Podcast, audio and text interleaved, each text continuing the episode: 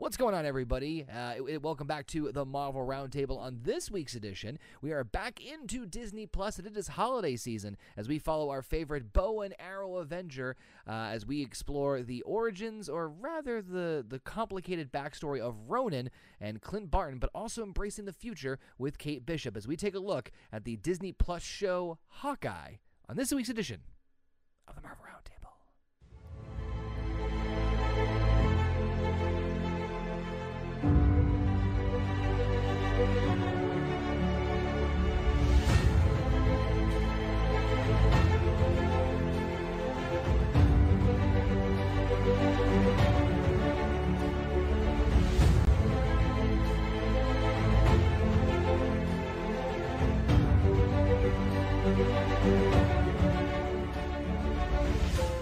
Going everybody? Welcome back to the Marvel Roundtable right here on the Horny Goat YouTube channel and, of course, the Horny Goat Podcast Network, where you can listen to us on all your favorite podcasting platforms. It, of course, is the Marvel Roundtable, where we deep dive into every single movie and Disney Plus show uh, that is part of the Marvel Cinematic Universe. Of course, this installment, as you heard from the top of the program, we are talking about Hawkeye, which is going to be one that uh, I'm personally looking forward to.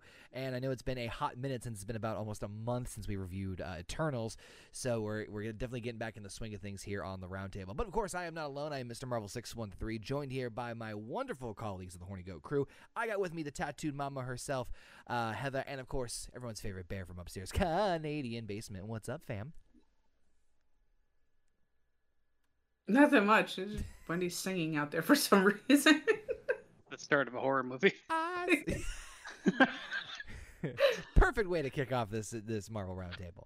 Um, it's been a while. Obviously, we've had a lot of things going crazy with us uh, in terms of just scheduling and stuff. I was just absolutely fucking exhausted yesterday, which is why I wasn't able to just get. The, I was like, all right, we're gonna we're gonna do Hawkeye. We're gonna do Hawkeye, and then like we got closer to time, like I'm not gonna make. Battery system low. like Jeremy Renner's face every now and then. oh, trust me, we'll get there.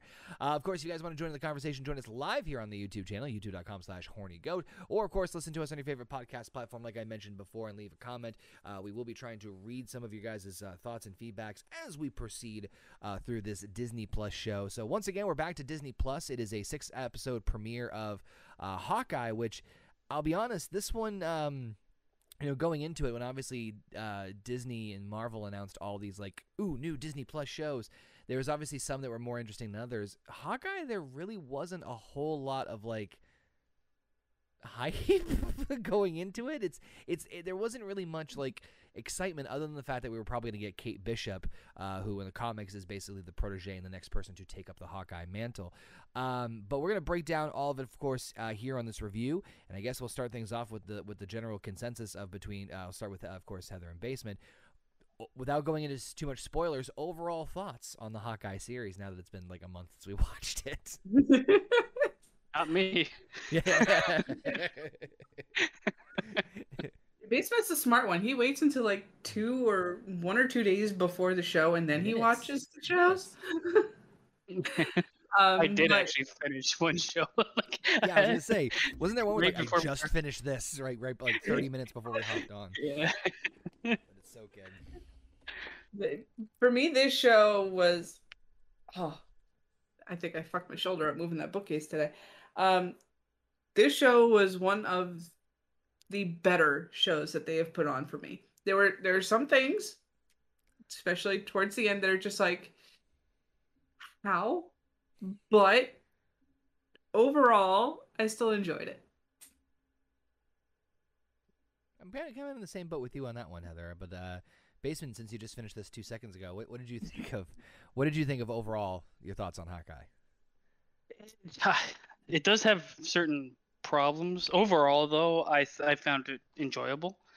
I do think I agree, um, and we'll get into it. But like, I felt the show very s- not great at the beginning. The middle of the show is incredible, and then the ending is kind of the, better than the beginning.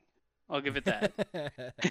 No, but it's still like it's a it's a good show. It's a fun I- show. I, I get I get where you're both coming from in terms of like if you're looking at this like a show, it's it's a little like it's a really fucked up way to say this, but yes, if you're looking at it as a show, like episode to episode, it's a bit rough in the sense of like the flow is a little bit off. Uh, it is uh, it's not as smooth as others or other shows that have been out there, even like non-Marvel ones.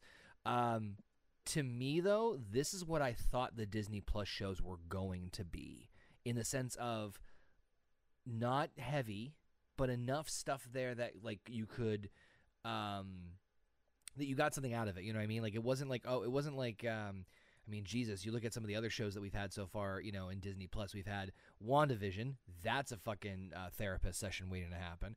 You had Falcon and Winter Soldier, which had a lot of political drama, but you also had a fucking new Captain America. You had two new Captain Americas at the end of the whole thing. Mhm. Loki, we've already talked about Loki. Um, so this was definitely a lot more subdued compared to the other Disney Plus counterparts. And to me, when they were announcing, oh, this is the concept of, um, uh, we're we're introducing these Disney Plus shows to complement the movies. Hawkeye to me kind of fit in my mind what I thought the shows were going to be like in terms I of agree. you, you know what I mean? Like they were they were just enough to to keep you interested. They weren't like over the top crazy, but it had enough like elements to it that's like yeah, it was it was it was very I wouldn't say middle of the road, maybe a little bit better than middle of the road, but definitely not like oh my god, you have to see Hawkeye. Not no no disrespect to to um to to, to Jeremy Renner there or uh, any any of his wonderful shots that he has. Well, I, I I I feel like with um with the idea of Disney Plus doing shows and characters that don't get enough screen time on the big screen and need that development, the idea for Hawkeye and I, I really think Black Widow should have been a show too. The Yeah. idea would be essentially to give them more. They kind they they kind of do it, but they kind of fail at it Mhm. as well. yeah. This is it follows that trope again, where Disney just seems to use the old guard to introduce the new guard. Don't like again, it's a Hawkeye, but it's not really. It's more Kate Bishop's show than it is Hawkeye's. It, it is. I- I mean, I didn't, but I didn't, I didn't. I didn't mind it that much Yeah, in this one. yeah. In this one, it like it, it pissed me off a lot more in Loki Yes. because she was boring as shit. Kate Bishop is actually a more interesting character. I, Where with this female one, Loki if was they, just not for me. right, if this one, if they had just changed the title to Hawkeye's Apprentice, it would have made it so much more different. Yeah, like, I, I I'm more forgiving of this one Yeah. than most of the other ones that have done it. To be honest. Well, it's funny because they never really call him Hawkeye up until this No, point. it's always right? Clint. Yeah, right. Yeah, so it's one of those like inside like, well, we're never gonna really call him Hawkeye, but, but no, I um, I I still thought it was fun. I still thought it was like a very like it's definitely not the best Disney Plus show they've done by any stretch of the imagination, but I'll damn say it's definitely not the fucking worst one they've done either. So, Oh, God. but uh, man, I got a horrible cough. Um, but we'll get there. in I just a can't second. wait for that one. Yeah, yeah, I think we all. I think we all. I think we all can. The, the one blessing is that show is like 10 minutes long Yeah. Oh, you mean, with a 40 minute runtime yeah, yeah, yeah, yeah. Well, we'll, we'll, we'll get for some reason. Shout out to, uh, of course, our good friend Tim, and happy uh, belated to uh, Alpha joining us in the chat. What's up, Alpha? Hope your uh, hope your birthday went as well as uh, as as uh, as it could possibly be. So, cheers to you, my friend. Um, so we're gonna get into the thick of things with Hawkeye and talk about it. Of course, we are getting really, really close to catching up with with Marvel shit, which is a little scary. It, it is a little intimidating. The fact that we started this roundtable discussion at the beginning of 2022 and if our math is right by the time we reach the end of phase four we'll have been caught up which is just fucking absurd to me but uh I, I, I more applaud my friends for me for uh, sticking up with me and, and me dragging them through every single Marvel uh, property. And, and I know you're like, oh no, it's fun. I'll ask that again when we get to She-Hulk. So, uh, with that being It's fun said, for a completely different reason. yeah, yeah.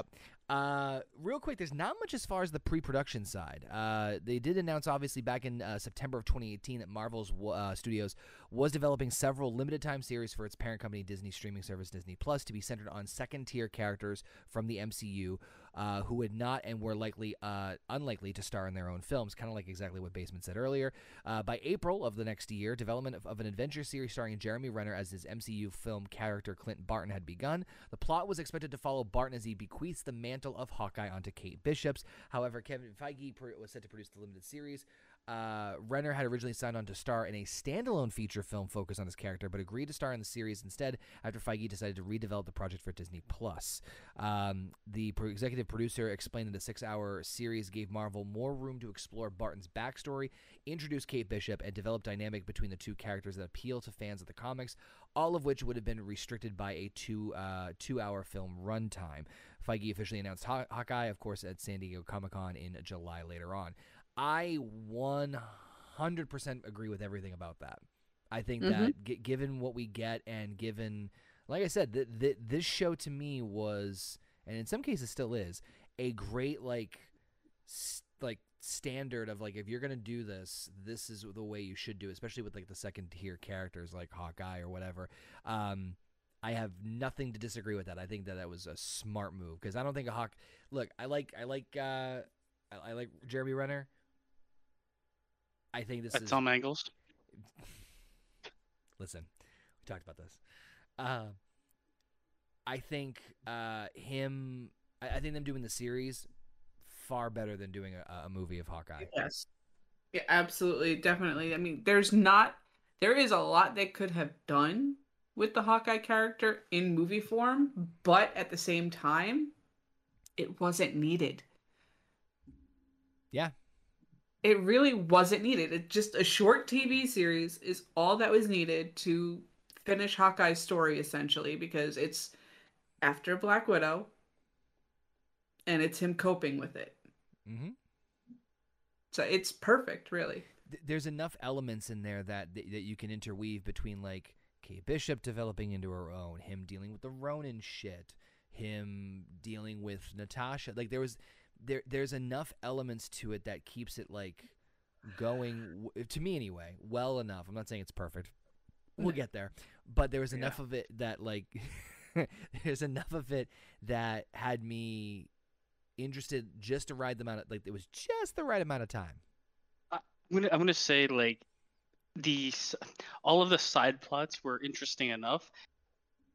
In some cases, more interesting than the main plot, which I think I, I mean, getting at, yeah. I, I'm pretty sure there was all. It, it felt like a bunch of side plots the whole show, which is fine because most of them were done pretty well. Like, it, like there's so much good about the show that it kind of, I kind of hate like dogging on it, but like I have to in some cases, uh, especially with the main plot. Um, Yeah. that to me was the weakest part of the show, which is the it somehow did not destroy the show. No, no, but uh, yeah, there really wasn't other, much other in terms of the pre-production stuff. So that being said, let's get into uh, this. I have a feeling this is going to be another short review because these these episodes do kind of blow by, and there's only six episodes. But let's get into it. We'll start off with uh, episode one, which is known as "Never Meet Your Heroes." Which, by the way, just for the record, I never really went into this too deep into other of the Disney Plus shows. Sometimes the Disney Plus like episodes of uh, the names of the episodes are kind of meh. Some of them are fucking fantastic. And I think this is Yeah. one of the series that like really did a good job with the names of the episodes. But any case, so episode one, I'll barrel through the synopsis real fast. During the Battle of New York in 2012, a young Kate Bishop is saved from a Chitauri warrior by Clint Barton. Ain't that convenient? But her father Derek is killed in the chaos. Great way to kick off a great story. Uh, I love how all that I happened. By the way, hated like, the actor that was her father. Oh God, yeah, I wanted to punch him in the throat. Following Terrible. Derek's funeral, Bishop vows to become a hero to keep her and her mother Eleanor safe. In the present day, Bishop has become an experienced archer, martial artist, and fencer. One incident at her college had her trying to use an arrow to ring a bell in her college clock's tower. Uh, caused it to collapse as she get caught by campus security. Why do I feel like that's going to be something that Wendy does in the future? She later visits Eleanor for Christmas, where she had to punish uh, Bishop by deactivating her credit cards until further notice while persuading, uh, persuading the college's dean not to expel her. In addition, Bishop discovers her engagement to Jack Duquesne. Uh, at a charity auction gala, Bishop becomes suspicious of Duquesne and his uncle Armand III, because those don't sound like suspicious names, uh, following them into a secret black market auction featuring items recovered from the wreckage of the Avengers compound, where they both bid on a sword belonging to the brutal vigilante Ronin. Suddenly, a group of masked thugs known as the Tracksuit Mafia breaks into the auction and takes the uh, attendees hostage in search of a mysterious watch. Jack uses the chaos to steal the sword, while Kate uses uh, dons the Ronin attire and takes down the thugs, freeing the hostage and saving the one-eyed stray dog in the process. Best character of the whole fucking show. Fight me on that. Taking him home with her. Meanwhile, Barton is struggling to come to terms with his deeds done as Ronin and the death of Natasha Romanoff. He enjoys his night out with his children and later sees Kate in the Ronin attire on the news. Bishop tracks down Armand to investigate him, only to find him dead in his office. She flees the murder scene but is ambushed by the tracksuits and saved by Barton, who confronts her. Um, love the setup. I'm just throwing that like the setup is like all sorts of fucking chaos, but like this feels like um this fe- I mean this in, in the best way possible. I really do. I'm not trying to shit on this episode or this series. It's a terrible movie or something. No, um did y- did either of you watch Batman the animated series? No, watched I have not. Bit of it. I didn't. Not Okay. all of it. There were A plots and there were B plots. This feels like a B plot. like this is the, this feels like we don't have any of the high end uh, villains. We're gonna use like the Mad Hatter. that that's what this felt like. Not in a bad way though. I mean, it was simple, straight to the point, and uh, I mean, so far so good. Okay, I would almost say too simple. But eh, like a big problem with this show in general is it doesn't really take any risks at all. It, it by not taking risks, it'll never be terrible. But it's very like paint by numbers. Like they they paint out this this guy to be the bad guy, and as soon as like I know that all signs point to him, he's not going to be the one. Yeah. It's very like telegraphed in almost everything it does. Yep. Um, and then they start talking about the the Ronin costume and shit, and it's, you know she's gonna end up with it in some way. Uh, the the like uh, the casting is incredible in these things, man. Because I, I have to say, like, uh, the, uh, I don't uh, Seinfeld is her name. Hailee Seinfeld is Kate Bishop, right? Oh, yeah. uh, you mean Clara? Oh no, that's that's the young one. Um, I think it's that's her name. no, no, the, Cl- Clara uh, Stack is young Kate Bishop. Um, H- Hailee Steinfeld is what you're talking about. Yeah. Yeah, so she she does a really good job, but again, she's that prototype, uh, wise cracking, balls to the character. walls, no Marvel fear, Marvel character. um, I like okay, the the people that got to play her mom and then Jack, it's like those two people I've seen in other shows that were fucking incredibly done incredibly well, and the the other roles that they had, so I knew it was going to be acted well but uh, I don't know. It just doesn't. I don't feel like they got enough to kind of play the roles that they were given. Everything just feels like not real enough for me. well, you have to, you have to, and and this is kind of this is kind of something I wanted to bring up too. Is that like you know, uh, again, it goes back to like I know we've talked about this before, even when like we were when I was developing the concept of the roundtable. That like Phase Four, and this is was a common problem until Daddy Feige showed us the path. That Phase Four felt like all over the fucking place. And if you really think about it, right, up until this point for Phase Four, just remember what we've seen so far, right? We've seen just a recap. WandaVision, Falcon and Winter Soldier, Loki, What If, Black Widow, Shang-Chi, and Eternals. Shit's been all over the place, man. there there is there have been all over the place in terms of like where the story's going. You you don't really know. There's been everything from the extremes of multiversal wars to a uh, ancient uh, martial artist to fucking super spies. So it, it's all over the place. And it's kind of one of the things I feel like is is kind of against this show is just its placement in terms of where it was introduced. If you introduce this mo- this show immediately after Black Widow, I think this would have been a lot more received. This would have been received a lot better. It's more, but it's kind of like, would, you want more of the same, or do you want more like up and down? Of hey, we're gonna have this street level thing, and then we're gonna have like planetary devastation, and then we're gonna have Well, like a street level. That's what it's. I I don't know if it would. I- I don't know if. Yeah. I don't know if that works. It might work better, because I feel like watching similar things in a row, kind of like waters down. then you're like, yeah, it kind of kind of gets bogged down in its own mess. Uh, I mean, that being said, I I think the the first episode was okay. I had to laugh. I don't know if it happens in this one, but I think it does, where she puts on the fucking Ronin outfit and literally looks like she's running around in a garbage bag. Yeah. Like, uh, I'll, I'll- like she looks fine later on when she has her own costume on, but in this, oh my, oh my god, she's like running, and I'm like, you could tell she is not an athlete, even though she's supposed to be like the most athletic person alive. so I was, I was gonna throw that out to both of you guys. I'll, I'll I'll I'll throw it to Heather first this time. But like you know how sometimes we've we've and we've talked about this before numerous times on the roundtable. Where it's like plot convenience of this character being able to do X, Y, and Z or whatever. Do you feel like Kate Bishop is sometimes portrayed as like as that in this show, where it's like, oh, I'm just I just happen to be a world renowned archer or world renowned martial artist, or do you think it's more believable because it's tied in with Hawkeye or or the street tier level? You know what I mean? Um, I think it's a little bit more believable because of the fact that later on we do see in her her room with her mom at her mom's house that she has these awards Hmm. For all of those competitions while she was growing up. So it's like, okay, she literally has been training for this her whole life. Yep. However, when they throw her in the Ronin suit and she's running down the street trying to get away from the bro, trust bro, moving bro, guys. That's how we talk. Eh. That's how we talk. yeah, it's She, she's she looks more like her bumbling and stumbling character from Pitch Perfect.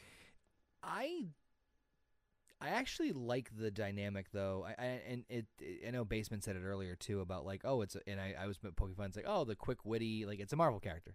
Yeah, they they make wisecrack. Yeah, a Marvel character. Yeah, they make jokes Yeah. and inappropriate. A Marvel character.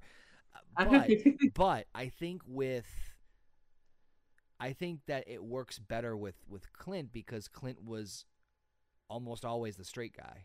Like if you think about it, like if you think really about like, um, you know, Clint Barton's character in the MCU, he was never really heavily featured or focused. He was just part of the team. And he was kind of in the Mhm. background, being like the straight man. So I think that if you did Kate Bishop's character or the Marvel character with anybody else, it would feel like Jesus Christ, this fucking shit again. But with Clint, it works. I think that's the only character I can think of that would work very well with. Maybe that's just me.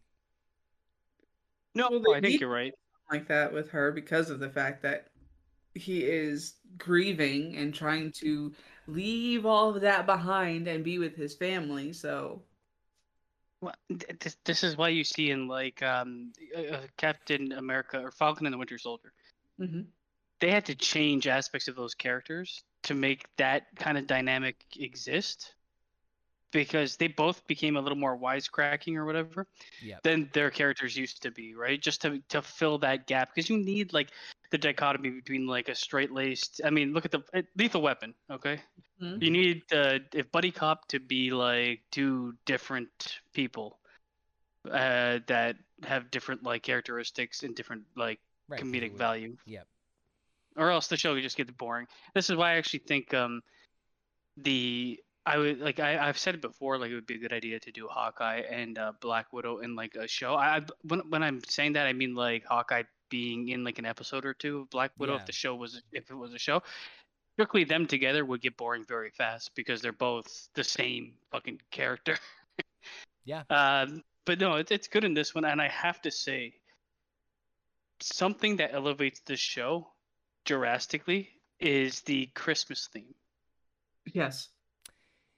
That's a good point. I, you know, it's it's funny. There's only really uh, there's really only a handful of any of the Marvel movies that actually like take advantage of or really put heavy focus on the time of year that it's taking place on. Uh, this one, the next one we're gonna do, and I think Iron Man three was really the only ones that kind of put focus on like the holiday season being relevant to the plot. I mean, granted, it's not like that they were relevant to the plot, but they were they were focuses enough that it's a it's a it's a it's a it's a footnote that you paid attention to when it came to those. I, I think it's I think it's actually relative to the plot in this one.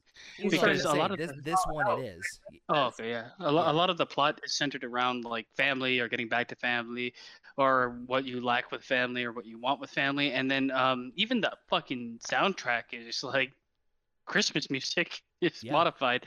Uh, it works really well for the show. Like honestly, like it, it, it elevates the show a point and a half for me. it it it goes back to the whole like it feels like a, a really good Christmas special, like a really It- fucking it, good. feels one. like like so many times I'm like, this is almost jingle all the way. Yeah. Hey, hey, hey, hey, hey, hey! You never fuck with a classic like Jingle All the Way, all right? I, I love jingle all the Don't fuck with. They put a they did a they did a fucking parcel bomb in that movie. So don't. That fuck with movie that. is like almost a horror movie. it's set at Christmas. Someone did a Everybody's rev- terrible in it. so- someone did a Everybody. someone did a review of it, and they're like, "Did anybody else forget that there's a parcel bomb in Jingle All the Way?" Everybody's a fucking monster in Oh, that God, movie. it's fucking it's it's great. Uh, but no, the, the the Christmas theme definitely helps. Yeah. Uh, first episode, I was like, okay, and then I think some of the things that hurt me, like I said before, some of the actors I've seen in, in content that's better in terms of what it allows its actors to do. Uh, than what I'm seeing them, and it, that kind of hurt it for me because I'm like, oh, these people seem like they're like strapped to a desk working for fucking ten cents a day. I'm trying to remember Like all their creativity's been taken away. Who played the mom? Who played Vera Vera Farmiga, I think her name is. Yeah, wh- where have I seen her before? I know she's been in. In literally anything and everything. Yeah, I know shit. Oh yeah. I, I know. Uh, I've seen her I in watched. something- Uh, she was in Bates Motel, which I see. mm, I Oh, remember her from that. She was the mo- she was the bad mom. Well, speaking of Bad Mom, let's move on to the second episode entitled Hide and Seek. So, this one's a little bit of a shorter in terms of the synopsis, so we'll be going through too much of it. After encountering Kate Bishop in an alley, Clint Barton is taken to her apartment before they are shortly attacked by the tracksuit mafia, who set fire to the place. The pair are forced to evacuate, leaving the Ronin suit behind. After relocating to Bishop's vacationing aunt's apartment, Barton sends his children back home but promises to return by Christmas Day. Barton escorts Bishop to her workplace and then recovers the Ronin suit at uh, a LARPing event from a firefighter named Grills. Later, Bishop fails to convince Eleanor Bishop um, of Jack Duquesne's involvement in his uncle Armand's death, uh, Duquesne's death. But after challenging Duquesne to a fencing duel, she tries to contact Barton but learns that Barton knowingly allowed himself to be captured by the tracksuit mafia. She tracks down Barton's location but ends up being captured herself. The gang informs their leader, Maya Lopez, of Barton and Bishop's act- uh, captivity. So there's a lot to kind of just to, to take apart here, and a couple things I wanted to note, just to throw this out there right off the bat, was um, the idea that he's trying to destroy the Ronin suit. Um, you know, we'll we'll talk about this more when we get to other episodes, but the idea of him like coming to terms with slash forgiving himself slash getting over what he did as Ronin, um, was just enough of an arc I needed for Hawkeye to, to, to have. Like it was just the right amount. Um, the the the the fencing duel was fun. I do remember that part very vividly. Who doesn't love the tracksuit mafia? I mean, they are fucking so stupid, aren't they? They Uh, are- I, I do not love them. You're who we're looking for. they they are too stupid. Like uh, like for where the plot goes with them, it's a huge plot hole for me. Th- that they are like unbelievably dumb. and it is eh, very eh, eh. comic accurate too, because they are extremely they are that stupid. I, the I'm I'm okay with them being like dumb, but it's like beyond It's like- dumb it's at like sometimes. Tunes. It's almost Yeah, like it's a bit- yeah, yeah. like this show kind of I, it, it should like it works but like i said the christmas fucking element allows it to get away with some of the fucking weird shit Yeah. that it does Yep. it allows the the goofiness to happen a bit better um uh, we we didn't mention too from uh, episode one what do you think of rogers the musical Oh Oh my god. I want a live. I could do version. this I don't all give- I day. don't give. I don't give a shit. I want a live version. Um, by the way, uh, I don't know if you know this, but when they were doing the Comic Con, um, it was either Comic Con or D twenty three. I'm almost certain it was Comic Con. They did. Uh, no, it actually was. I think it was D twenty three. They did have when Marvel Studios took the center stage. They did have performers performing the, the musical or the, the song from the the Roger. Yep, yeah, Heather. Yep, that that actually happened. Um, I'm glad I did not watch it. I, I, I absolutely love the fact that at the beginning of that episode too, he's like, "Dad, you're missing out." He's like, first off, fuck you, I was there. Second of all, he wasn't," pointing to Ant Man. I, I just, I, the, the whole, the whole, I, I want a full version of Rogers the musical. Um, it- full- it- like i actually i really like the inclusion of it at the beginning because like it's something it's, it's so ridiculous it would happen Yeah. You know? Oh, for sure. it it 100 percent Especially would happen. New York. So like that that was one thing that was great. Uh, uh the, the tracksuit mafia not for like I, I'm not against the idea of them being something, but it just gets to the point where I'm like, oh god. And also they they like take up so much fucking screen time in the show. Yeah, they do. They do. But what about LARPing? Good old. You you can never have a bad show when there's LARPing involved, right? I think I'm telling you, this the second episode, I was like, man, uh, I don't know about this one. it was starting to like turn into badness for me. It, it- it's bad enough that yes, LARPing can be fun, but then you have people who are actually civil servants, such as police officers, firemen, EMTs, that are the ones that are running the whole fucking shebang. Which I felt was very weird because, and this is me stereotyping for the record, I would personally think that anybody who is in the line of emergency services, such as life threatening or light, you know what I mean, like uh, EMT, I- I would think that they would want to get as far away from anything remotely close to that as humanly possible when it comes to their downtime. You know what I mean? Maybe that's just me. Um, Make a lot of sense. And the thing that pissed me off the most was uh, it's like a, a, they're they're live action role playing fucking Viking invasion, and this guy shows up dressed like a ninja, and just like, okay, go in. Like, why was anybody like he he's given fucking Viking costume to wear when he shows up, which just wouldn't be a thing. like, what the fuck? Why is the, why did you why? I just don't get it. Why he's allowed to dress up as a fucking ninja and go in there? He's already in there fighting or doing Because you can't see him. whatever. No, you can see him all right. This is this is a part of this like this is like the ma- the this is hundred percent filler. Like I have to go Oh, get yeah, my yeah. costume. Where is it? It's, It's but great. I mean, it's in the middle of the fucking forest. like I, I fucking highly doubt any of these people like the whole cop angle or them being like part of like That- that is just ri- ridiculous because it happens later on where they're also like serving cocktail. They're Uh, too yeah. stupid. They're too stupid. And when we get to that point, I will sit there and say it. What what I'm bursting to say. This is just, just it's one of the scenes in the in the upcoming episodes where I that, that's where I just go. But how? It, it feels like a Tom and it- Jerry episode. Hmm? Yeah, there's a, there's a boatload of Looney Tunes shit that happens in this show that Yeah. infuriates me to no end. Well, it's funny because to me, sometimes it works and it works extremely well, and then sometimes it, it it's like, how hot can I make this fork before I stab it in my eye? Like it is, it is crazy. Like how, and, and that's just the weird thing about this show for me personally is that the the the tone of the show, for the most part, doesn't really change, but for some reason. Certain moments at times it works amazing in its favor, and then other times it's like, oh my god, can I get another root canal? It, it, it's so I've never um, seen a show or anything like that before where it does that. I don't know about you guys, but that, I, I was just like, what that I've never seen anything like that before when it comes to this. It's from like, I guess like lower level like goof to like low level comedy to like super goof.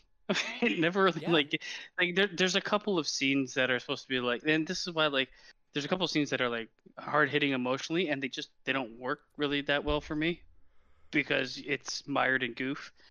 Uh, also, I would have had like with, with these people being like civil civil servants or whatever, like all these larpers, I would have had them meet one or two of them in like a scene previous, and then they show up there, because it would be a bit more palatable than it's like, no, we're just all cops, larping. is what we do because we're all off at the same time. Flashback sequences you could have done, you know. So I don't, I don't know, but yeah, the the LARPing thing was f- funny, but if you think about it too long, it, it get it gets a little. It- It's a bit grating, yeah. yeah, it gets a little frustrating. Um, but uh, I think that's everything for that second episode. Um, so moving on to the third one, we got episode three, which is known as Echoes, and honestly, all jokes aside, as much as I said I love the dog, Echo is actually one of my favorite characters, if not my favorite character in this entire series. We'll talk about that in a second. Oh, but I dislike that character a lot. Oh, well, I'll get there. In 2007, a seven year old Maya Lopez wants to attend an impaired school. Years later, after the blip, Lopez witnesses her father, William, killed by the vigilante Ronin. Now, of course, in current time, or 2024, Lopez interrogates Clinton Barton and Kate Bishop about Ronin's return. Despite Barton's attempt to persuade her that Ronin was killed by Black Widow, Lopez is dissatisfied as she died. Um, Black Widow. Uh, Lopez attacks Bishop, believing her to be Ronin, but in the process, Barton's hearing aid is smashed. Barton releases Bishop from Lopez's grip, who overpowers Kazi. Uh, the two steal a car, eventually escaping the tracksuit mafia, award winners that they are, by jumping into a moving uh, onto a moving train.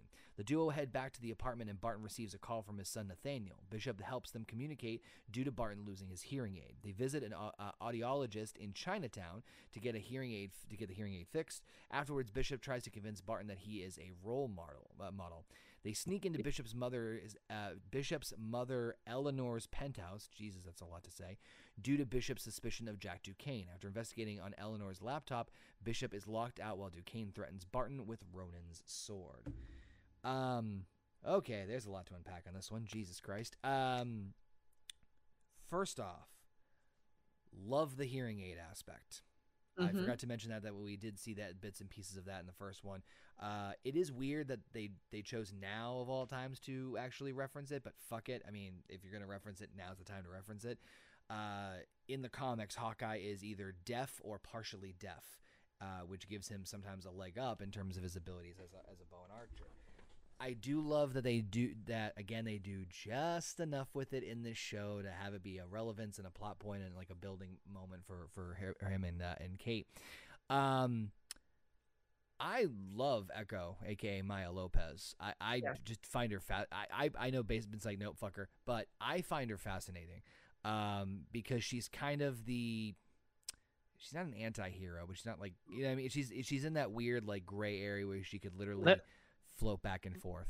Um, Let me refrain. I don't hate the character. not a fan. I dislike the actress Okay. uh, playing her. Fair I. I like. I, I have. I'm assuming that this Mhm. actress has is deaf, Mm, and that's the reason they might have went with her because all I see is WWE level acting in terms of scowl constantly, scowl constantly, scowl constantly. Fucking Shayna Baszler. well, um, She she is right. She has to be.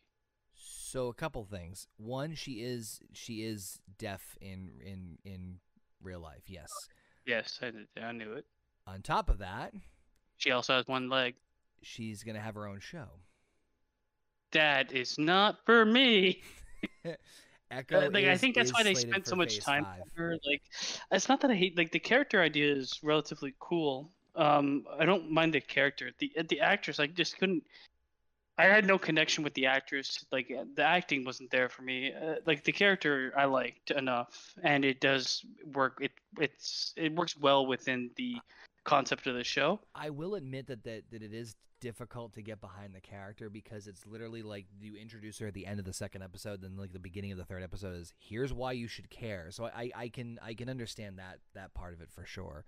Um, and I guess the one thing I don't I like it, there's just multiple like new characters that they plan to do bigger things with. Like Mhm. you you have th- this is Kate Bishop who's getting her own show or getting her own fucking anything. She's probably going to be the next Hawkeye, right? mhm. So there's that, and then you're introducing another character that you're gonna have to give enough time to to give credence to why you're making a show about them, and then you have the return, which happens later on, of other characters. So it's like this is it, it, it- like her her inclusion took a lot of it took like half the fucking show away, and, and like and there wasn't so much to give yeah, because now you're taking away from Hawkeye, and, and the show is named after him, and that's who they take it away from. no, you're not wrong on that one. I'm, I'm not disagreeing with you on that either. But I mean, Heather, what what did you? Are you on the same boat?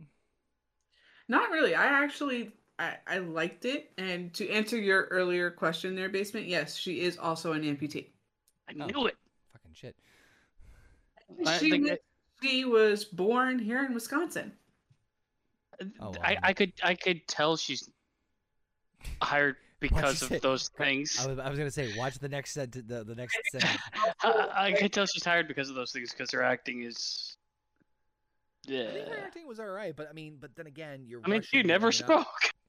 Well, I was gonna say it, it's it's hard because you you know. no, I, if she spoke, she Yeah. would sound. Well, this is Um, also her first major role.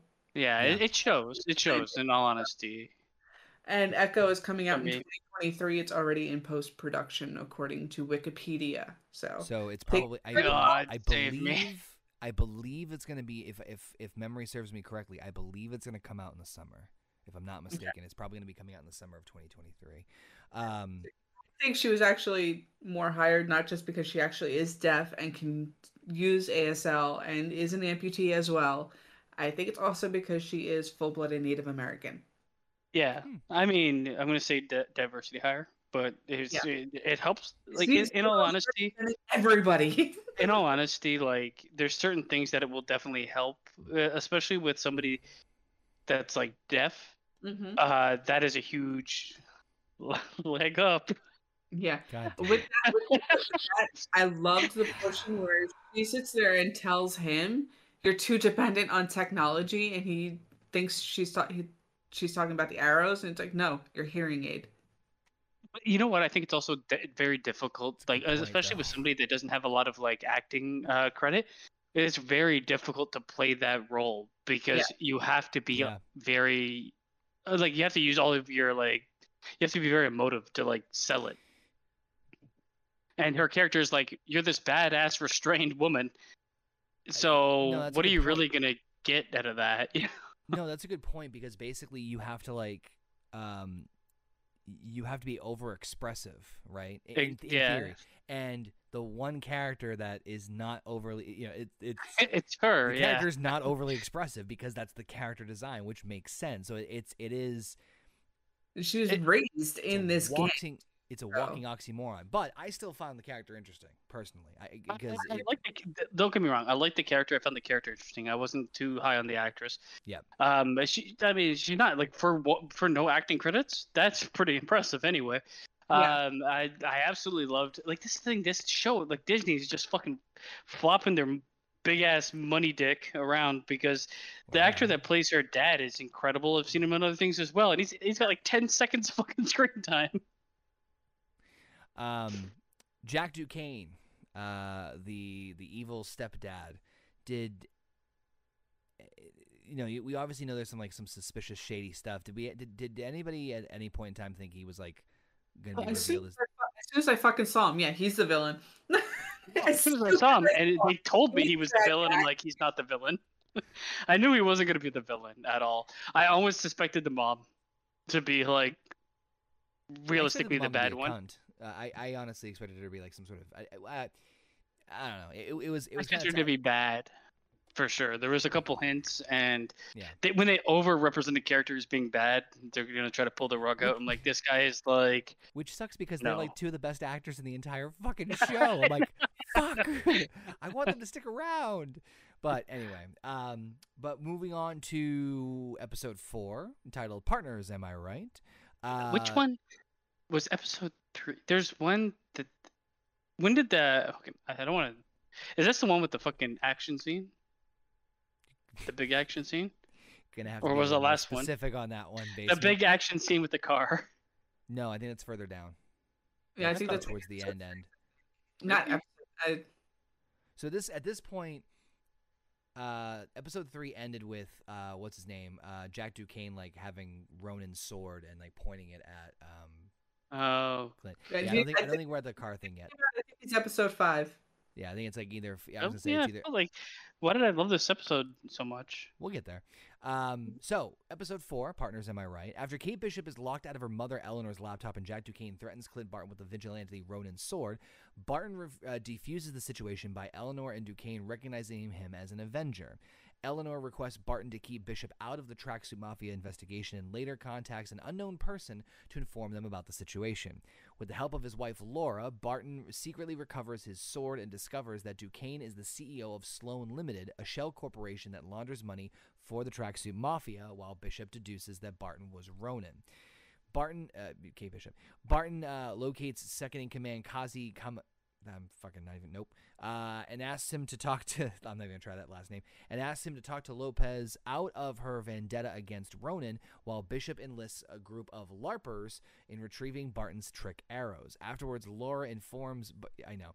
Afterwards, Laura informs Barton that the watch was stolen by the tracksuit mafia is sending out tracking signals from an apartment building. Barton, Barton and Bishop go to retrieve it, but in it, uh, in it, Wow, Jesus. But find it in Lopez's apartment, where she also keeps note on Barton and his family. Lopez attacks Bishop while Barton is ambushed by a masked assailant. A fight ensues between the four combatants, with Bishop injuring Lopez, which forces her to retreat, while Barton's unmasking of his assassin is revealed to be none other than. Yelena Belova, who escapes. Barton decides that he cannot keep putting Bishop in danger and breaks off their partnership. Whoo. Okay. Let's take this one paragraph at a time. So, the very beginning, they're trying to like like keep everything calm because it's the whole like oh shit sitting the not shit hit, not shitting the fan, but like there's so much chaos and craziness right now, and then we need to kind of like calm a lot of these angles down until we can get things a little bit more settled. So, fine. We find out that um, uh, Duquesne is the CEO of Sloan Limited, which is a shell company for the Tracksuit Mafia. Is like, hmm, even more inauspicious uh, behavior and and and uh, calamity that makes me think he could be a bad guy. But uh, the the larpers are back. Why? Why did they? Why? I, I love the larpers, but Jesus Christ, did they outstay their welcome? I think they did. They did, especially when you have a cop so fucking willing to evidence tamper. Oh, oh, oh, fucking Jesus Christ. That's right. Yep. There is not a cop alive that would tamper with evidence. That MCU. okay, I agree. Like the the fact that they just fucking immediately, we'll do it. We'll do it. like, yeah, okay. You're gonna make us new costumes? Okay, yeah, we'll do it. We'll do everything. You're gonna ruin my career? We'll do it. R- remind me a little bit later on about the watch thing because the watch thing. I never understood and maybe I missed something. Fuck it, we'll talk about it now. Um, what the watch is. well, you know what? I'll, I'll talk about the very end because it's probably gonna we'll talk about the reveal. But the watch was a great storytelling opportunity that they just literally flushed down the shitter, in my opinion. I'll, we'll we'll we'll talk about when we get to it, but like. They they they could have done something with it a little bit more, and maybe they just wanted to do it as part of the whole fucking Christmas feel good ending which fine, I get that, but it just I felt like they put too much importance on the watch in the show. We'll get yes. to the we'll, we'll get it's, to that. It's a MacGuffin, but it has no actual anything. But it's, but it's, more than a MacGuffin. That's the fucked up part. It's like it's not even just like a one-off like throwaway thing. They reference it in several ep. No, it's it's the, the it's literally the MacGuffin. It's something everybody's looking for, and we have no idea what it actually does. Um, the the last episode we did gloss over the fucking best I think the best action scene that I've seen so far in Marvel movies. Where they're in a car and there's a camera that's complete continually rotating. Oh, I'm sorry. Yeah, I thought you were talking about that... I think I thought you were talking about something completely different than yes, that is, that that um I know on the bridge with all the yes. fucking tracksuit mafia following yes. them. Oh yeah. Like I, I'm like, man, this is too good for Marvel where it's rotating, they're going back and yes. forth between them, and like that is inc- Sorry, that was. I, think, I that's why I was like much further down. I I knew I'm like after you talked about it, I'm like the third episode, I'm like, man, this there's something there that really got me into the yeah, show. That I remember watching. I'm like, what the fuck? That's surprising. Jesus Christ. But they pull off some like good. Uh, I, with that with that rotating camera, I sat there and said, "This part we should have watched high." rotating camera scene was incredible uh, it, it's a it's those type of things that I think if Marvel injected into a lot of their properties, just every now and then do something that kind of is not the generic cut was, a million times action scene. What was the what was the show or the movie where like It was recent too. It was it was in like the last like five things that were viewed. Were like, this is too good to be Marvel. Like what? Like this is not. This is does not fit right. Like it's not like that Marvel's bad, but like this is. I think it might have been Shang Chi. Where Yeah, like, Shang-Chi, yeah. This is this is too good. Like what? Why? Why? Why are we getting this good? Like I think that was that that was the one where just every now and then I that think scene you- reminded me of that where it's like this is fucking amazing. Oh, because with Shang-Chi, we figured out they got actors who could actually do martial arts and fucking act at the same time. And we Or, also or got they didn't um, fucking chop the fucking thing to death in the editing room where you don't even really know what's happening. Hey, cool scene. He punches a guy. We have to see it from eight angles. Like what? Plus, we also got Ben Kingsley, so there's that too. But anyway, Yeah. No, Um, that that action scene that was the one with the Pym Pym arrow too that becomes massive, right? yes, I Yeah. think- yes, yeah, yeah. I, for, I forgot Yeah. about that. That was fucking great. Yeah, her Um, fucking expression though with the trick arrows. but uh, of course, the big one is Yelena is in the house. We've got uh, we've got uh, Natasha's sister, which you know, again, we didn't really know much going into the show. We saw like bits and pieces of it, so this was a nice, pleasant surprise. And I'll be honest, my interest took a massive spike as soon as she was in there. Um, remembering from watching this on a week to week basis, when she showed up, I'm like, oh, this is this is gonna be great. This is gonna be fantastic now because now you have it's another level it's another level of chaos but now you have the whole idea of she's hunting you know from what we saw obviously from the black widow movie she's hunting down hawkeye because in her mind hawkeye killed her sister. So now it's just another level of like chaos and calamity with it that just i'm like oh this is this is going to be good now. No, but it's also the fact that somebody hired her specifically to hunt them down as well. hmm yeah yeah that i mean it, adding her her acting she was one of my favorite characters in the black widow movie all of that when i saw her i'm like oh this is this is this is now now it's it's up another another that, that was just me personally i don't know about you guys It- That's that scene right there is what made JP stop playing football. Uh, For, for me, this is where, like, yes, I don't get me wrong. I I I think this is like the right show to have her featured in, and for her to show up. And I, it all like her showing up, as a, like uh, fucking uh, what's her face? Echo just walks out. she just Well, leaves yeah. through the, the top door. That's I like would too if i saw a fucking black widow Uh, out it made, it made, th- this is where I really would have preferred not having her at all. Echo Echo at all. oh echo yeah yeah yeah. Like I honestly think you could take her out of the show and still make the show yeah uh, arguably for me better. I get no, they want I- to introduce her, you're- but I get would uh, there's coming there's a couple things I would have done. I would have given some more people huh, the the main man at the end a bit Yeah. more screen time and reduced some other people. the problem out of Ec- existence. The, the thing with Echo is that she filled in a temp. Excuse me. She filled in a temporary void of a. This is Mini boss. Yeah, I I was gonna say th- th- there's not gonna be Yeah, any great she's way for me to like say this. It's not she, like you could literally take her out and have I, I fucking know, I know. Black Widow, the new one, whatever, I- I know, uh, but they- attacking they, them wanted to the show. have. They wanted to have. You really want the fucking tracksuit mafia to be shown as opposing threat, or like? No, I don't want them either. She, they can go with her. no, I'm just, I'm just, I'm just. my, my, my point is that she represented a, a a- a section of this like gang warfare that was going on, and that, that that's the way I interpreted it. And then when Yelena came in, it's like, oh, she's part of this side now, and then we'll get to that other character, which we'll get into a second, which I can't wait to talk about. Um, but her showing up for me was like, not not only in terms of like the story of like you know being hired to go after Hawkeye or going after Hawkeye, but I was very uh, personally interested in seeing her and Kate Bishop interact. I thought those two would have so much fun, even before what we what we end up seeing in the last two episodes, because I'm like, they're very similar yet they're not, but they Yeah. are, and and so I'm like, that's one of the rare instances where it's like two similar characters with very different backstories and very, very different backgrounds. As the. Kate is more innocent, whereas Alina's more battle weary. and But sometimes they're more one's more stupid than the other depending on the subject. It, it was it was I was, I was like that. There's some very interesting foil dynamics that you can create there, but um, but moving on to episode five because we're blowing through this thing so fucking quick. We got Ronin because we're running out of episode titles. In 2018, Yelena Belova and Black Widow agent Sonya subdue a woman named Anna in her house who had been helping deprogram Black Widows after being freed from General Dreykov in 2016. Belova soon becomes a victim of the blip and reemerges in 2023, hoping to talk to, with Natasha Romanoff, but eventually learns about her depth.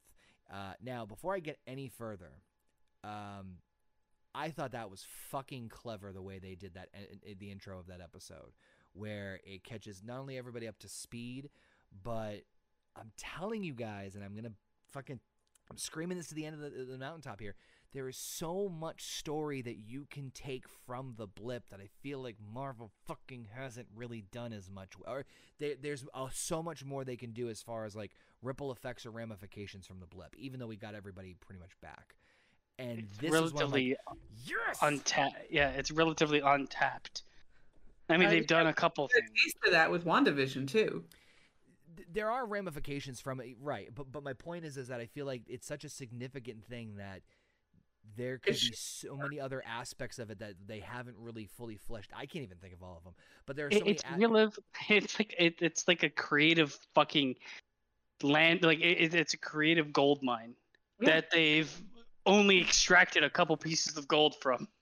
Right. Like I, I would I would think personally, uh, and this is me going off on my fucking tangent here, but personally I would think that the blip would be a at the very least a catalyst to start the next saga or something to be part of the catalyst of the launch to the next the multiverse saga, which is what we're in now. Right. And there's an there's a couple of things that like I that's why I loved the what they did with Falcon and Winter Soldier. I thought that was fucking relatively clever. It was kind of contained, but okay.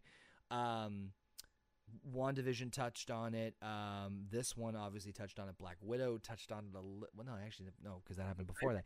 But, but, but the point, right? But the point is, is that the idea of having fucking half of existence gone and then reemerge. I mean, he fuck even Eternals did something with it, but Yeah. Like there's a lot of like unknown like ripple effects and ramifications that I don't think anybody would like you don't like stop and think like oh shit that would really fuck things up big time if if this were to really happen. Like resources would be scarce this would happen blah blah blah.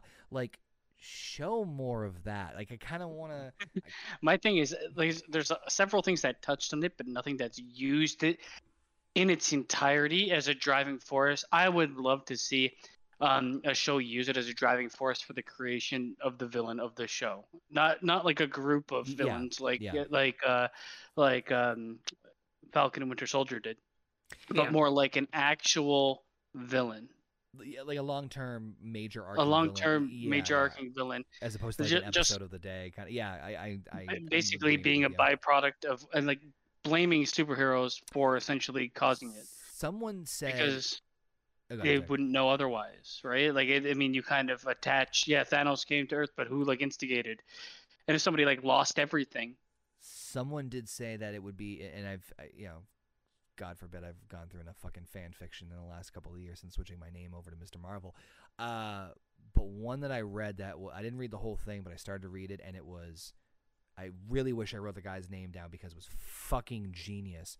He said that the blip would be the catalyst for doctor doom. and Yeah. his rule over latveria i was like fuck that's that is that so many is good options. fucking clever and i love everything about that. And and th- so my point is is just that i love the entrance uh, the i love the start of this episode here for for hawkeye because it again shows another ripple and aspect of like how this massive fucking thing that happened to the entire universe does have longer lasting effects than people um it's not like we just went hey we're back it'd also be nice to see a character like you, you take hawkeye for instance and his reemergence of his family you still have five years of something that could just change you on a level that you're con- you're forever different.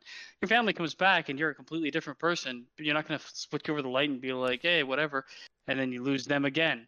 And that why I- would be a great like fucking villain story. Like And you that- lose your family and then lose them again when they come back and that's why I love that they try to at least. I mean, I, I know they didn't do it as much as I would like to, but I, that's why at least I, I appreciate them trying to flesh out a little bit of the Ronin like dichotomy that Clint had with the character. Because yeah, fucking fucking slaughtered people for five years. Yeah. I remember saying um, when we were watching, I think it was Endgame, and I'm Yep. like, man, this is what I would like to see a show dedicated to this character for something. Uh, I mean, we got we got a bit of it. Yeah. Marvel does does that though. They always like give me a little bit of what I really want, and then with a it's like the side of a meal, where the main course is a big pile of shit, and I eat it up. They they had so many options with everything that's happened from Endgame to this point, and for them to only give us a little flash of it with WandaVision, and then a little taste here, and then a little spark there. It's Shortly tough. underused. It's it's Yeah. tough, and, and and the problem is that like, and I've said this before. I'll say this again. It's it's the plus and the minus of the MCU. The plus is that you have this giant narrative where you can explore and have funs with it, but at the same time, you depending on who or what you're writing, you have to follow the rules or the pre um, The source. pre-established stories or rules or, or whatever have you from from other franchises. I mean, Jesus Christ, we're now on phase four, and this is what uh, there were what there were six movies, then twelve, then another eleven, so that is twenty-three from the first three phases, and now we're in like. You know, God, God forbid. You know what I mean? Like, there's so much content you have to keep track of it. It's like Jesus Christ. So it's kind of I- I'm holding out hope for Daredevil to dip into this idea a lot more, being more street level and being a lawyer.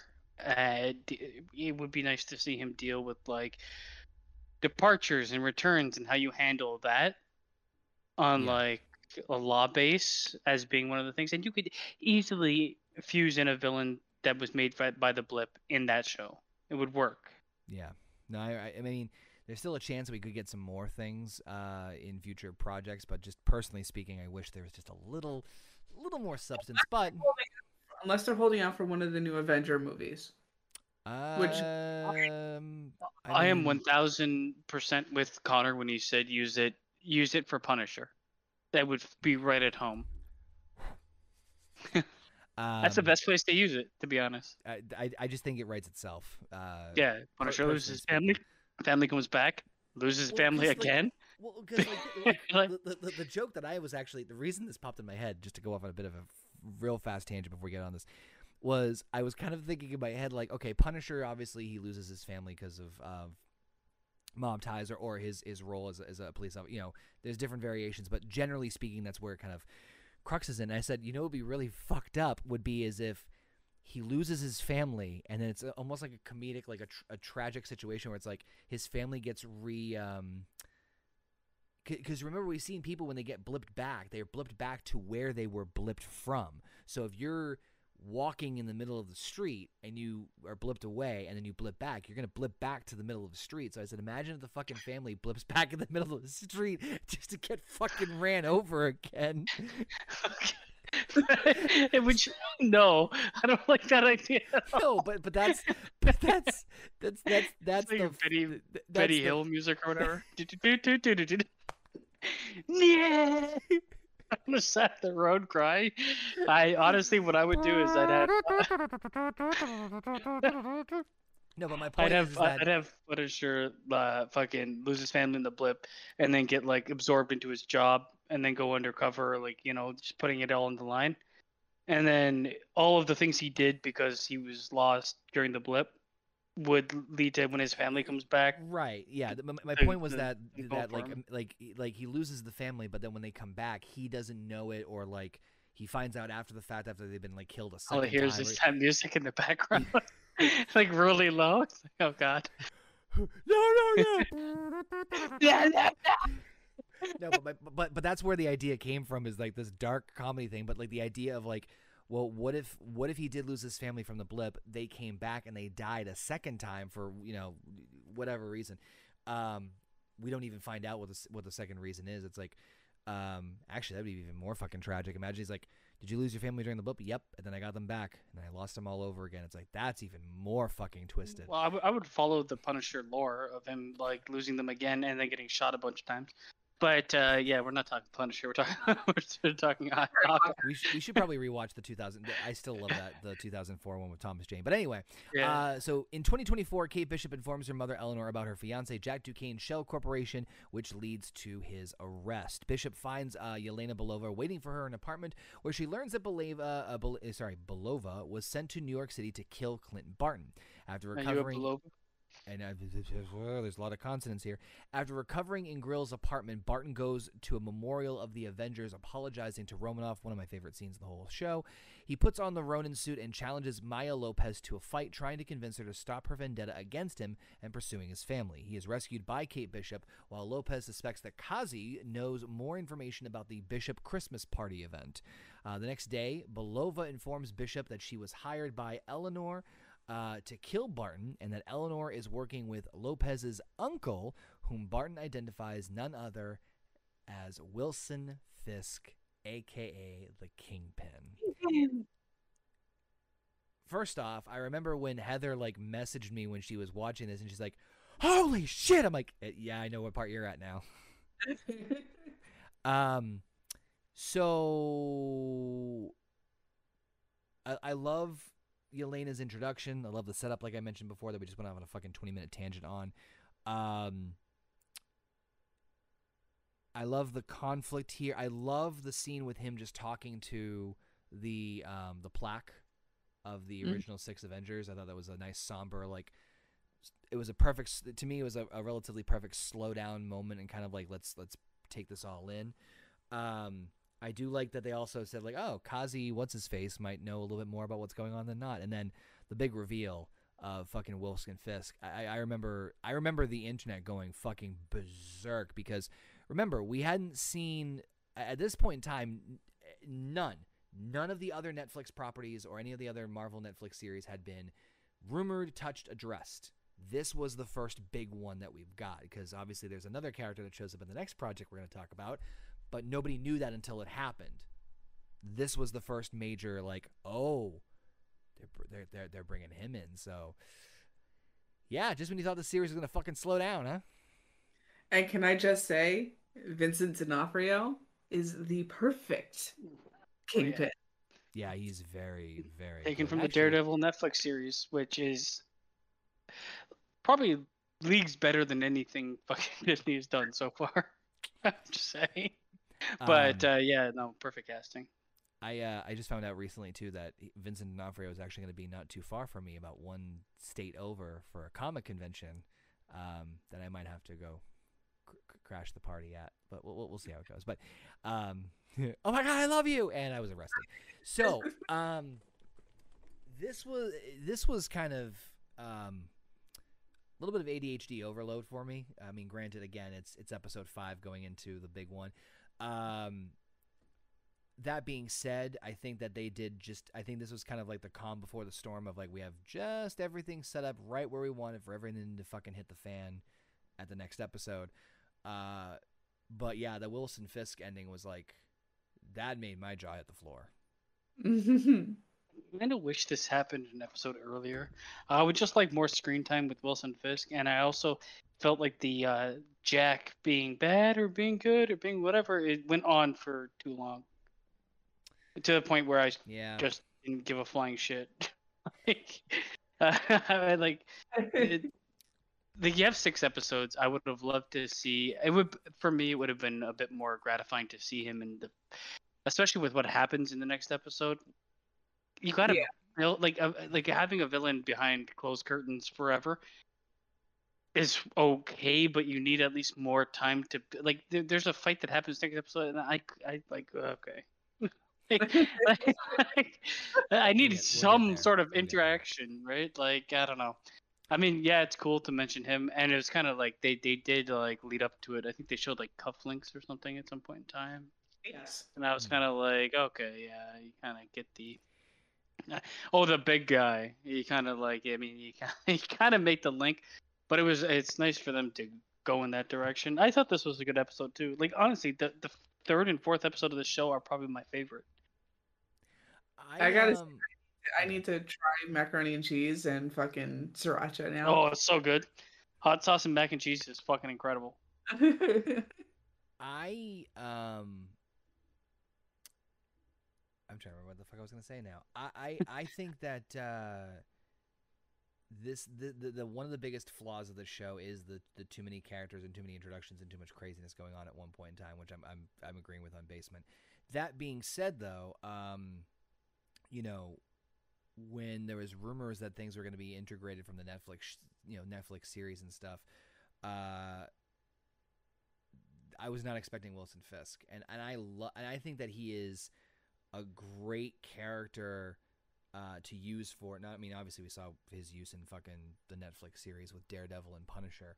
So to not only get the the same actor and and you know even if they're gonna completely like oh none of the Netflix shit fucking happened, I don't give a shit.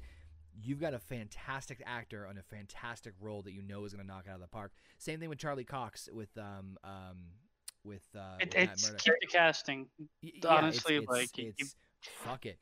You'd Um, actually fucking enrage the fan base with a recast Yeah. if they didn't hit it out of the park immediately. Uh, and yeah.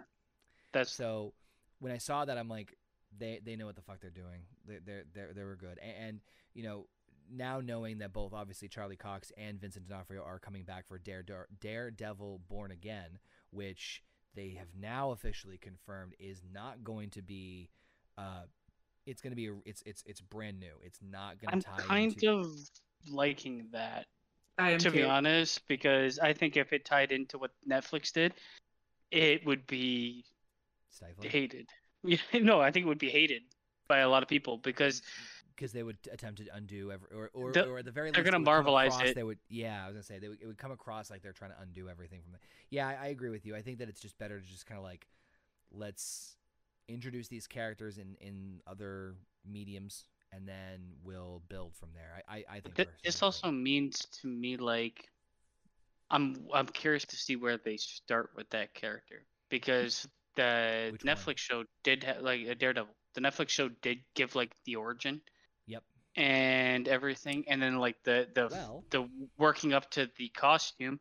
I, I he's probably going to be 100% Daredevil when we meet him, which I kind of like. I, I I I don't know. I feel like a lot of the new age of Marvel kind of is like we're not going to do origin stories for pretty much anybody. Extended origin stories, like you may, like you know like um, look at Spider-Man one with Tobey Maguire, that type of thing. Yeah. They're not going to go back down that. But It's more like here's a flashback for 10 seconds, and now you have all the powers in the world. Go So- at them. So I mean, I, that that's fine by me because I think depending on, I think it depends on the character. Like, Mhm. And we'll talk about this more when we get to Moon Knight. This and where I would have liked to see for Kate Bishop a bit more. I, I actually think this show could benefit from being longer. Like I, you have shows, other Marvel shows that are like fucking 10, 12 episodes, like longer than they need to be. The show that is jam packed with certain characters that you have to like basically show her entire youth in like a mm. drawing. yeah, like, I, I- I know what you're saying. uh, It, like it, I, don't get me wrong, I kind of like the drawing thing, but like I feel it depends for me. Like, because I think one of the things uh, that they might be building towards, they haven't confirmed this yet, is a Young Avengers. Uh, we've gotten enough characters now at this point where there are enough of these younger characters um, between, you know, uh, Well, the introduction of who are they? Who would they be? uh, the new Falcon, which is that buddy, the the sergeant buddy that. oh um, God, he's a actor. Yep. Um, Kate Bishop, America Chavez. Um, I'd have to think of a uh, Miss Marvel. Um, there's a nu- there, Yel- there, Yelena, I guess. uh, well, no, Yelena's in the Thunderbolts, but the point, but but the point is, is that they're starting to build up this young roster of younger uh, Ironheart, Riri Williams. Uh, they're starting to build up a roster of young Avengers so that there's a there's an opportunity. So, um, the the reason I bring that up, potentially amazing, terrible amazing, movie. amazing. We're being one. a potentially terrible movie. no, my point. But my point is, is that like if you if if I, I see what you're saying about like the show should be longer to flush out these characters. Well, they're gonna include fucking that many, Well, if, or if either uh, either remove some of them and keep the six episodes, or give me a bit more. But um, But but Heather, you still on the on the high of seeing Vincent D'Onofrio as the kingpin from episode five. I, like I Yeah. said, I, I love when when she's on Twitter. We were she's like, I'm almost done. I'm like, cool, and I'm I'm wait I'm literally waiting for her to hit that moment. She's like, fucking kingpin. I'm like, I know what episode you're on. Yeah, then as soon as they announced, as soon as they showed the security picture of him, it's just like, Yep. Good shit. Good shit. Um, so that being said, we move into the final episode, episode six, which is so this is Christmas. Which, by the way, I fucking love. Out of all the episode names, that's my my favorite one. Uh, Clint Barton and Kate Bishop watch a recording of her mother, Eleanor Bishop, and crime lord Wilson Fisk breaking off their partnership, learning that Eleanor killed her fiance, Jack Duquesne's uncle, Armand, and framed him for the Shell Corporation Sloan Limited. she was the bitch. On Christmas Eve, Barton and Bishop uh, attend Eleanor's holiday party, where Bishop confronts her mother and learns her father owed money to Fisk, which led Eleanor to working with him. Kazi attempts to assassinate Eleanor on Fisk's order, but targets Barton instead. Barton then enlists help from Grills, the LARPers, and Duquesne to evacuate the party before rejoining Bishop to defeat the Tracksuit Mafia. They never can get they, they can never get their their moment. The, tra- the fucking I don't give a shit what, what show it is. I'm gonna root for the Tracksuit Mafia again next time I see them. After Maya Lopez kills uh, Kazi, Bishop attempts to look for Eleanor while Barton is confronted by Yelena Belova, who demands the truth of her Natasha um, uh, of Natasha's death.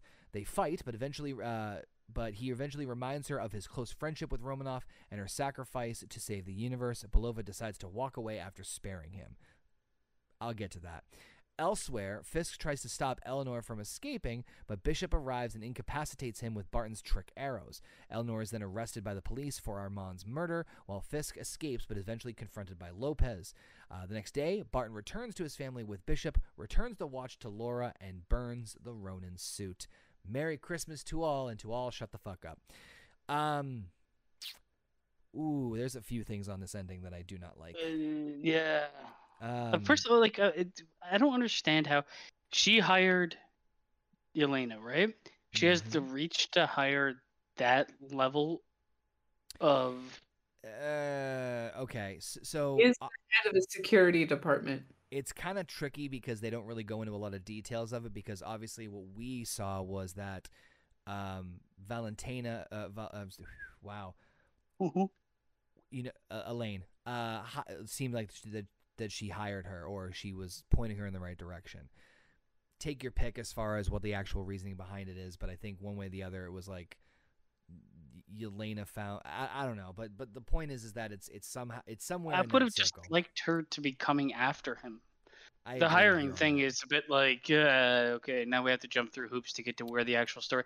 Like she Or doesn't fuck. need. She doesn't need. She already has a purpose for being there. yeah, I was gonna she doesn't need the mom. Yeah, exactly. She has a purpose for being I'm, there. I'm right so it's kind of like that. adding shit. Okay, th- that's just the beginning because this final episode is problematic on many levels for me. the the two biggest the two biggest frustrations and I, I and one of them I had to go deep digging into finding this out. The two biggest frustrations to me was the one was Yelena just lets Clint go. And it's not the fact that she lets him go. It's the fact that she's like, "Oh, he fucking whistled. I cried. I'm out of here." It's very like plot convenience. Like, but, but, like it just it's it's like the most Martha. Oh eh, my it- yeah. That's Martha. what it felt like. But like yeah. I I get why she would let him go. I understand their bond. Like I actually was really looking forward to that conflict. I was really looking forward to seeing how that was going to get resolved or semi resolved or or not really get any resolution or like, you know, w- whatever. And it just felt very like I have to go. My planet needs me. It- I- it- I would have it- it- preferred if she like beat the shit out of him and he just kept saying the same thing until Yes. she has to accept the fact that what he's saying is true, I need to no matter how much she hits him, Oh, okay. instead of being like, Martha. okay, my planet needs me. That to me was the biggest frustration out of the entire episode. Um, everything Uh, else. I had a couple. Well, the last thing I was just gonna say was Heather's favorite scene. what? Heather's favorite scene. Which one? I know which one it is. We'll get to it. I'll let Is, you is guys. it, have- is it Fisk? Yes. Well, it's, So- well, it's, but it's also the fucking larpers. Oh, Is yeah, it? Well, uh, okay. Wilson Fisk is not dead. No. Right. I had to dig very hard to find out what exactly happened to him. And so, because we're fucking, we watched the episode like, he's dead. She fucking killed him. No. We, we, we don't. the bullet. He has like this high, obviously, one of Kingpin's thing is he has a high tolerance for pain. He's very uh, durable. Um, even though we haven't got like an official confirmation from it, but he is on the lam, I believe. I don't think he's been arrested. He hasn't been detained. He's just he escaped somehow from her That that pissed me off because it just like he's just standing there with his hands up, and then it's just like you hear. I think you, you hear a gunfire, right, or something. Yeah, yeah. I, I, I hated the ending because it's like, and now to tease you for something that we're never going to deliver on. It's like honestly, it, I feel like if we see it, the scene again, it'll be her shooting the ground or shooting him in the chest where he has that Kevlar Which, fucking bodysuit. okay, But but like fuck. I like, just you- like it's, it's such a fucking floppy dick ending for that. It- I, I don't yeah. like it. That was I- those are my two biggest gripes of it was that and then the the fucking Oh, Elena man. just like I'm out. There's a lot of gripes. Everything else I could pretty much stomach. The LARP- I, I, I the- can, t- the I can tell LARPers? Heather's, Heather's ready to, to, to let go, so I'll, I'll let. I'll let I'm gonna, go I, I'm gonna, I'm 100 percent on the other side. I feel. In New York City, you have LARPers who are also fucking police officers. Uh, okay, yep, I see where this is Uh-huh. going. And What did they decide to be in a moment of crisis? you fucking have them trying to direct people very lackadaisically out of a chaotic shooting Yeah. fiasco Mhm. and they're just sitting there this way people this way you know what they're never just gonna they're never gonna listen to us they, they, they don't care they're too scared put your fucking badge on your God. Fucking chest they'll listen then. No, dress up like Vikings. With the it's police time badge. guys it's time they're not gonna listen to us any other way I completely forgot about that. It's so fucking stupid. Eh, Like it, it's it's They're off to. it took me the holidays. completely out of like the realist any realism of the show. It's so dumb. Oh, there's JP coming in with this like. Uh, no, Oh, go put on your Viking outfit. But like it's so stupid. Instead of like, oh, we should put on our police gear, they put on their Viking fucking They shit and they start beating Viking- people's ass. It's Yeah. like, okay. It worked for Thor. And then they turn and well, what about this guy? And Kate Bishop looking at Declan and sword fighting like a fucking kid Uh, a birthday it- honestly, every time I saw him there, I was all I was thinking of dun dun dun dun dun. dun.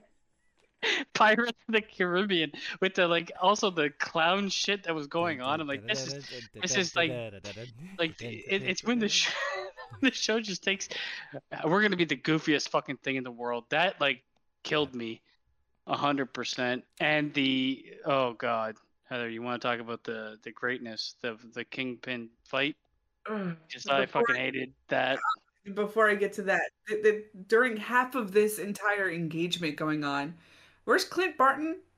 Hanging out in the fucking Rockefeller tree having a conversation with a fucking owl. oh why was the owl there to this day i don't understand what that whole thing was It was just an owl. There's a lot of owls in New York City. Yeah. He was just in the tree hanging out, and Clint's sitting there having a conversation with him. Motherfucker, you scaled down a goddamn skyscraper to get away from fucking aliens. i You wish the owl ripped his face off tree. But now, that, that whole thing was dumb as shit now moving on to Fisk versus tiny little gymnastic bitch Kate Bishop. oh yeah the I hits Didn't mind the fight so much, but. I she's dead immediately. okay, The okay. amount of he slammed her not only on the ground, but into the shelves and into a fucking plate glass window. How the fuck is she surviving all this? Th- this is like, Fighting.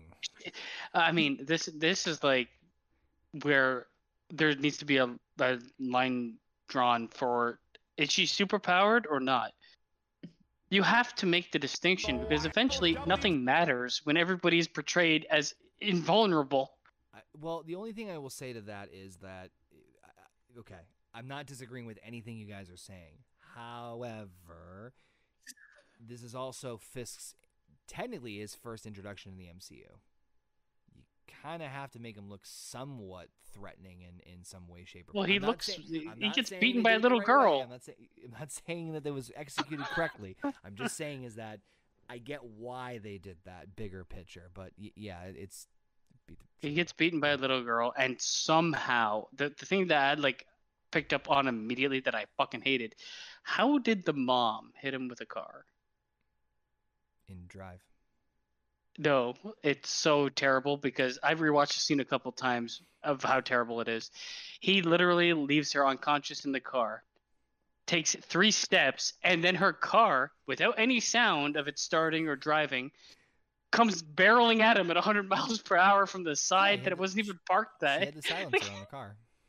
It's so dumb. Oh my god, it was so dumb. It's fucking Christmas. Like- Will you let it go? Um, no, like the, the the last episode of the show is fucking stupid, honestly. No, I, I, I'm not, I'm not disagreeing with you. Uh, that there's a lot of like.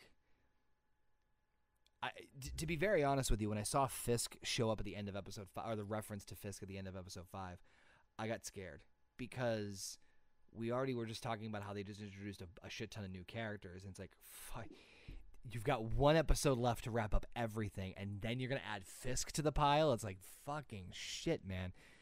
That being said, um, Build Uh, up to her fighting Fisk. There's nothing there. yeah, like I, I, I didn't care at all. Oh, oh but uh, this is the other thing I was going to say too.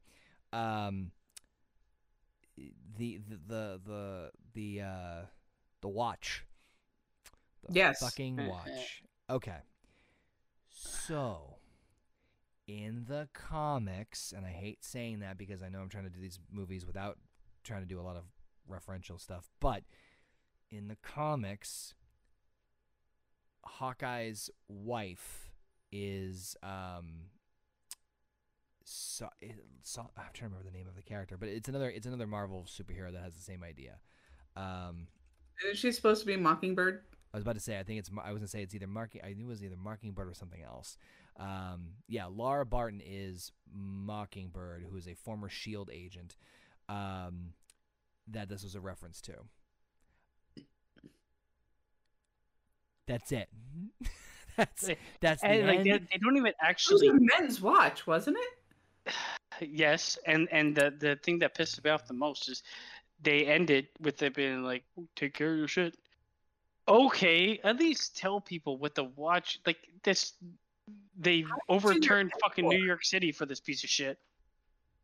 the the the implication is that um they didn't want her to be traced to being a former shield agent or at least that's what it was implied that somehow them getting whoever getting a hold of the watch would connect her to the fa- eh, it basically would, would blow her cover as not being a shield agent anymore whatever the fuck it is which It doesn't make any fucking sense. it does not make any sense and that's what's infuriating Uh, if I found a watch, I wouldn't know who its owner is, especially if it's a I- I- male's I- watch. I know that's the part that pisses me off. It's like your explanation's weak, your setup's weak, your execution's weak. Like it's all you could have literally just not done this whatsoever and just done like be home in time for Christmas for the kids. Period. You didn't need the the watch shit. So just the the watch, and that was from episode one set up. Like uh, like the show is bloated with unnecessary things and things that they should explain they don't. Especially like the watch, uh, like and the people. Like I, I think honestly, like I would have cared more about Kate Bishop versus Fisk if there was any interaction ever. Oh, he's pulling the strings behind the Yep. scene. Like, yeah, he's pulling the strings behind the scene, but her mom makes all the bad decisions. It should have been her mom versus her. But no, her mom has to be a good guy, and she drives a car out of nowhere that's in two fault. seconds. Um, I mean, I guess the ice, the the hockey, i- ice hockey rink or whatever they fight in at the end. But kind of that's that's kinda cool. Ice skating rink where everybody's allowed to skate. I, I like that. I like that. Um, that scene, but the rest of fun. the finale was just like, eh. and uh, it, it, uh, it worries me the way that they used Fisk. yeah, because hmm Well, Uh, and at this point in time, um, when I watched it, because it just came out recently, or I at least heard about it recently, that they're not going to follow the Daredevil. Like it's not going to be a continuation. Correct. Yes. At this point, I'm thinking it's a continuation. I'm like, oh god. No, it, they they Charlie Cox made it very clear, and, and Feige cleared it up that Daredevil Born Again is going to be a brand new telling of Daredevil. They're obviously going to use references from other MCU projects where we've seen Vincent D'Onofrio and Charlie Cox um, for potential setup, and who knows, we'll probably get more actually in a couple days with She-Hulk. but um, it's they're not following the Netflix series, which I think is a I think that's a smart move for so many different reasons.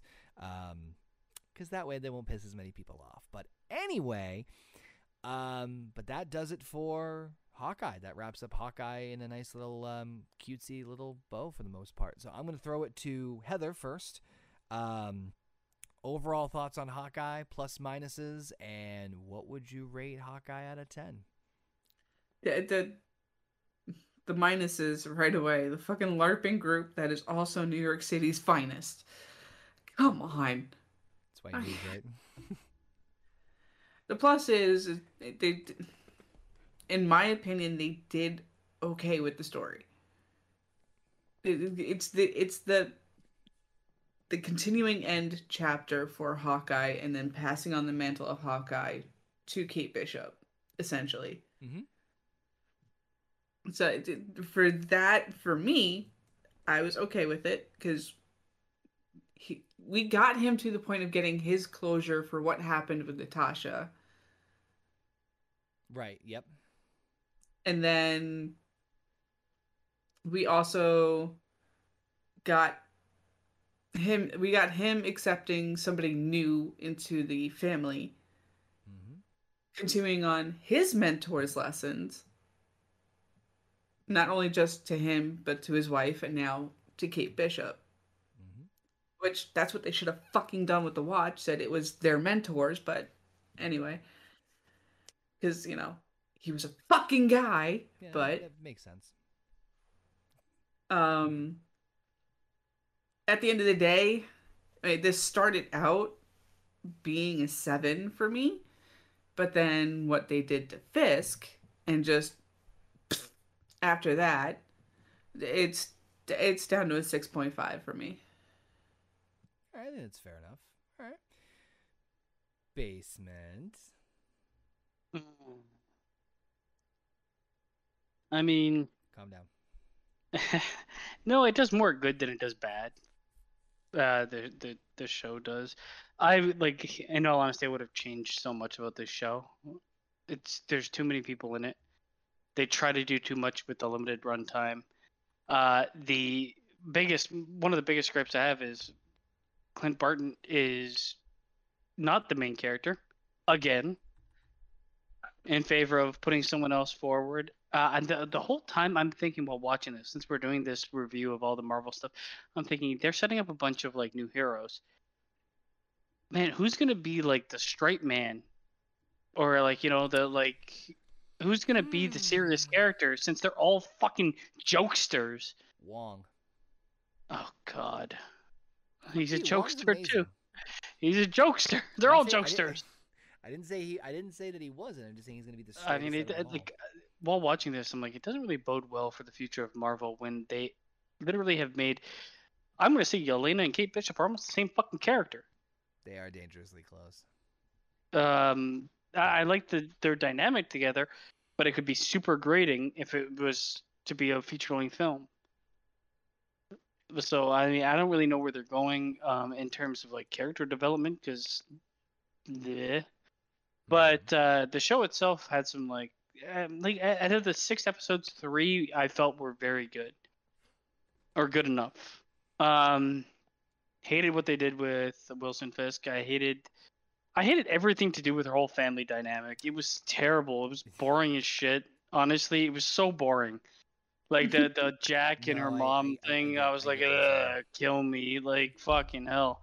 And then Echo, like they introduce her, they have like her story play out, and then in the end she shoots Wilson Fisk. It's like okay. Sort I mean, are, uh, look, th- this seemed like a fucking an extended teaser for what's to come. And I kind of like Marvel has gotten to this. Well, this is fucking Marvel now. Like you're gonna watch this movie, but what the movie is really about is what you're gonna watch next. What are we gonna watch next? Well, it's gonna be about something that's coming next after that. It's like, man, A just tell a story blind in and of itself. Yeah, inclusion. So out of ten, what would you rate it? Out of ten on Hawkeye, I'm I'm with Heather. I think six point five. I am going to rate this thing a 9.8. No, I'm right there with you guys, 6.5. Um, like I said at the beginning, when I heard that Marvel was doing these Disney Plus shows to complement the movies, this tone is exactly what I thought every show on paper should be. I will admit that Hawkeye exceeded my expectations. I'll be very honest with you. I thought I thought that you know, and mind you, I, I loved I loved Falcon and Winter Soldier. Thought Loki was awesome. I thought WandaVision was solid. What if? Uh, but I, for the most part, genuinely enjoyed the Disney Plus shows. But I had my expectations set relatively low for Hawkeye because I didn't think they were going to do much with it as far as a bigger story. I figured this was like. I, I- do. Do you guys think this is the last time we're going to see, you know, maybe outside of Secret Wars, um, Renner as as Hawkeye? Do you think this is the last time we're going to see Clint Barton? Do you think he's done after this? Yes. Yeah, I I I, I think so too. I mean, no, I I- think it's a good way for him to go out. I mean, we yeah, we There's can obviously nothing else to really War, but Do with him. I mean, he, he could be like a figure, like like you could have him if uh, Kate Bishop goes on and does a show or whatever. You Yeah. could have him in the very beginning as being like, "Oh, your training is complete," because he's still like, 'cause we own Star Wars too. yeah. But other than that, I don't see anything happening with this guy because No, his I- story is told. There's no I'm- need. I agree with you on that one. So my my point though is that like, you know, um, uh, I can't remember what my point was now. Jesus Christ. No. Uh, it, oh, it, it, it kind of fit the mold as far as what I was gonna what I thought it was gonna be, and I set my expectations low because outside of him passing the mantle to Kate, I really wasn't expecting a whole lot from this show, and not that I was expecting it to suck, but I just wasn't expecting major things out of it. And while in the bigger scope of the MCU, not really a whole lot happened. I mean, we did see the introduction of Wilson Fisk and Echo and a couple of other characters. There were things that I was not expecting that I was very happy to see. Fisk, even though his character was kind of eh, on the sixth episode, but specifically Yelena being involved was pretty fun too. Uh, and Echo, I, I still I still love the character. I'm still in, uh, intrigued enough to see where the series is going to go, what they do in Phase Five. So that's why I gave a little bit of a higher rating, like the 6.5. I would maybe even go seven, just because I expect I put my expectations relatively low because I wasn't expecting much from this. Again, Christmas Disney Plus Marvel show. You're thinking it's going to be like Guardians of the Galaxy holiday special, but there was enough good acting. There's enough good acting, good storytelling. Not saying it was great, but there was enough of those elements that helped me carry enough through it to to want to see how it was all going to end. So, yeah, I'd say I'd say with you guys 6.57 in my opinion. I'm telling Um, you, if you take away Christmas from it, for me, it would have dropped a whole point. it's- I agree. It's just keeping it in that short time frame of just a matter of a few But- but weeks. I, I feel like the the Christmas aspect of it allowed some of the goofiness to kind of work for me. yes. No, if you're it not wrong. wasn't like and, and, like you take that away, and then this movie is sorry, the show is way too Movie. goofy, How dare you call this a movie? Um, no, you're not wrong. way though. too goofy. But, But, uh, yeah, um, well, it wasn't the best they've done, but it definitely wasn't the worst. Oh, don't worry. We got more holiday treats coming up in just a little bit. But that's going to do it for uh, for Hawkeye on this edition of the Marvel Roundtable. I want to thank everybody for tuning in and joining us, whether here on the YouTube channel, YouTube.com/slash/20goat, or on the podcast network, where you can listen to us on your favorite podcasting platforms. Uh, Heather Basement, I want to thank you guys for tuning in and uh, coming in for another fun Marvel Roundtable. Is there any last minute uh, tidbits you guys wanted to say before we wrap up this edition? Fuck the tracksuit mafia. Fuck you. They are fantastic. They're terrible. You Bro, say that until they start hear me knocking on your bro. door. Oh, They're not going to knock on your door because they get the wrong. They're going to get the wrong address. Yeah, yeah, yeah. That's yeah. they're already all dead. Um, so that's gonna do it for Hawkeye. Uh, we are getting, like I said, dangerously close to catching up with everything with the MCU. And man, next time on the Marvel Roundtable, I have a suspicion that we are going to be talking for a long time in deep conversation about the next installment, which is going to be, which a lot of people argue is one of, if not the best, live action Spider Man movies ever in existence.